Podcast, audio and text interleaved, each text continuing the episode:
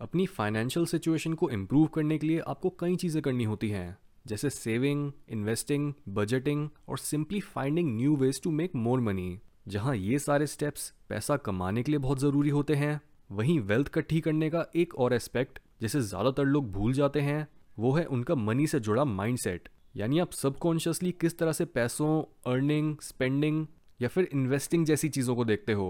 और कैसे आपके पैसों से जुड़े ओपिनियंस आपकी फीलिंग से जुड़े होते हैं। यही रीज़न है कि क्यों जिस नज़र के साथ ज़्यादातर लोग पैसों को देखते हैं और उसके बारे में सोचते हैं, वो गलत है। एक आम इंसान को कोई आइडिया ही नहीं होता कि पैसा असल में क्या चीज़ है और वो उसे कैसे यूज़ कर सकता है लाइफ में ज़्यादा फ्रीडम पाने के लिए। इसलिए इस एपिसोड में हम मनी माइंडसेट और पैसों को कैसे अप्रोच करें, ये सीखेंगे। Number one see yourself as broke not poor पैसा ना होने और गरीब होने में बहुत ज़्यादा फ़र्क होता है और ये फ़र्क होता है मेंटालिटी का, क्योंकि एक इंसान जो खुद को ब्रोक समझता है, वो ये सोचता है कि उसके पास अभी पैसा नहीं है और उसका बस अभी हार्ट टाइट चल रहा है। लेकिन पुअर होने का मतलब है कि आपको ऐसा लगता है कि आप अपने ऊपर से कभी भी इस लेबल को हटा ही नहीं पाओगे। गरीबी दिमाग में बैठी होती है और वो बस साइकोलॉजिकली ही एग्जिस्ट कर सकती है और आपके पैसों का बढ़ना या फिर घटना आपके बारे में नहीं। बल्कि बस आपकी फाइनेंशियल सिचुएशन और आपकी थिंकिंग के बारे में बताता है।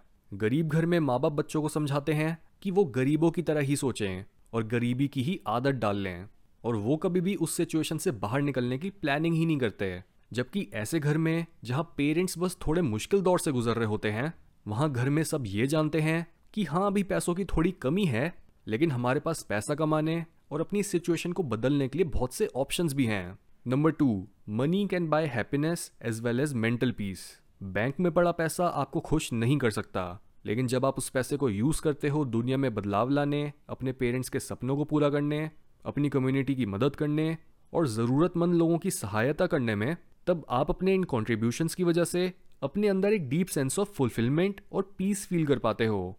पैसों से खुशी नहीं खरीदी जा सकती, लेकिन पैसों से आप उन चीज़ों को अफोर्ड कर सकते हो जो एक इंसान की लाइफ को आसान बनाती हैं और उसके बोझ को कम करती हैं। इसलिए पैसों का सही यूज़ आपको पावर देता है खुद की और दूसरों की फाइनेंशियल प्रॉब्लम्स को सॉल्व करने की, ताकि आप अपनी सर्वाइवल नीड्स की चिंताओं से ऊपर बढ़ सको और ब्रह्मांड के और गहरे सचों को जान सको, बजाय बस एक रैट रेस में लगे रहने के। Number three money can work harder than you आप फिजिकली और मेंटली कितना काम कर सकते हो, इस पर एक लिमिट लगी हुई है। और अगर आप इस लिमिट के पार जाने की कोशिश करो तो आपकी बॉडी और माइंड जवाब देने लगते हैं और इससे आपकी हेल्थ भी नेगेटिवली इन्फ्लुएंस होती है। ये बात हर हाईली सक्सेसफुल इंसान जानता है। खुद से पूछो कि अमेजोन कंपनी में कौन ज़्यादा फिजिकली एग्जॉस्टिंग काम करता है? अमेजोन के ओनर जेफ बेजोज या फिर अमेजोन के एम्प्लॉयज़ या वॉरेन बफेट के केस में वो ज़्यादा मेहनत करते हैं? या फिर उनका पैसा?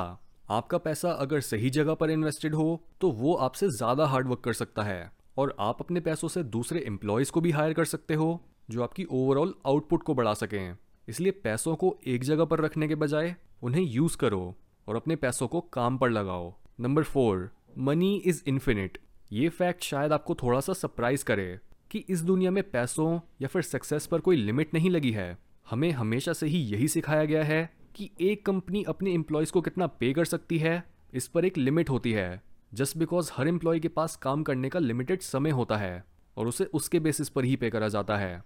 लेकिन ये बड़ी कंपनीज़ द्वारा करी गई आपकी ब्रेन वॉशिंग है, ताकि आप एक ओबीडियंट एम्प्लॉय बनो, जो उनके डिसाइड करी गई सैलरी को ले और उनकी हर बात को माने। पर असलियत में पैसा अनलिमिटेड है। जब भी मार्केट में ज़रूरत होती है, तब आरबीआई या यूएस फेडरल रिज़र्व जैसे इंस्टीट्यूशंस और पैसा प्रिंट करते हैं। दुनिया में कॉन्स्टेंटली पैसा बढ़ रहा है। आपने बस ये समझना है कि पैसा एक इन्फिनिट रिसोर्स है। दुनिया में पैसों की कमी नहीं है। जिनको अमीर होना आता है, वो और अमीर होते जा रहे हैं। इसलिए पैसों की चिंता मत करो। बस सही नॉलेज और स्किल्स को हासिल करो, जिससे पैसों का ये फ्लो आपकी तरफ़ मुड़ने लगे।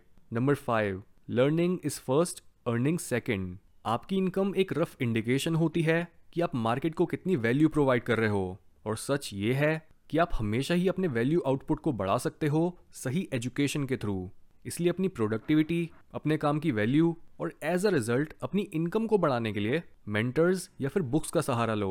पहले अपनी लर्निंग पर फोकस करो और उसके बाद अर्निंग आपके लिए खुद ब खुद आसान बन जाएगी। Number six money moves you across space and time जिस तरह से एक कार आपको पॉइंट ए से पॉइंट बी तक पहुंचाती है, वैसे ही पैसा वैल्यू को पॉइंट ए से पॉइंट बी तक पहुंचाता है। आप अपनी जॉब से वैल्यू निकालते हो और उस वैल्यू को किसी दूसरी जगह और दूसरे समय तक ले जाते हो। पैसा एक कार की ही तरह आपको कहीं भी ले जाएगा एज लॉन्ग एज आप एक अच्छे ड्राइवर हो। एक अच्छा ड्राइवर जर्नी को भी इंजॉय करता है और सही सलामत डेस्टिनेशन तक भी पहुँच जाता है, जबकि एक बुरा ड्राइवर रास्ते में ही क्रैश कर जाता है। बिल्कुल इसी तरह से पैसों के बारे में सोचो और खुद से ये पूछो कि क्या आप जिस तरह और जिस जगह पर अपने पैसों को ले जा रहे हो, क्या वो सेफ़ भी है या फिर आपके क्रैश करने के ज़्यादा चांसेस हैं?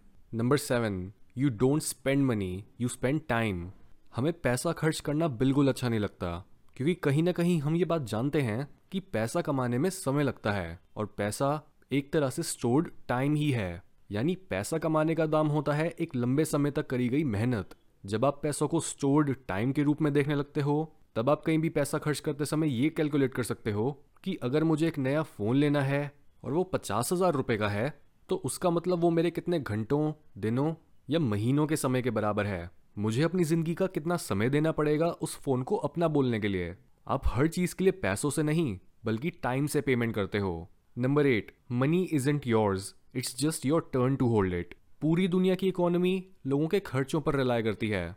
नोट एक हाथ से दूसरे हाथ में जाते हैं, और यही मनी का कांस्टेंट फ्लो मार्केट या फिर इकोनॉमिक्स को एज अ सब्जेक्ट बनाता है, जिसे एनालाइज करा जा सके।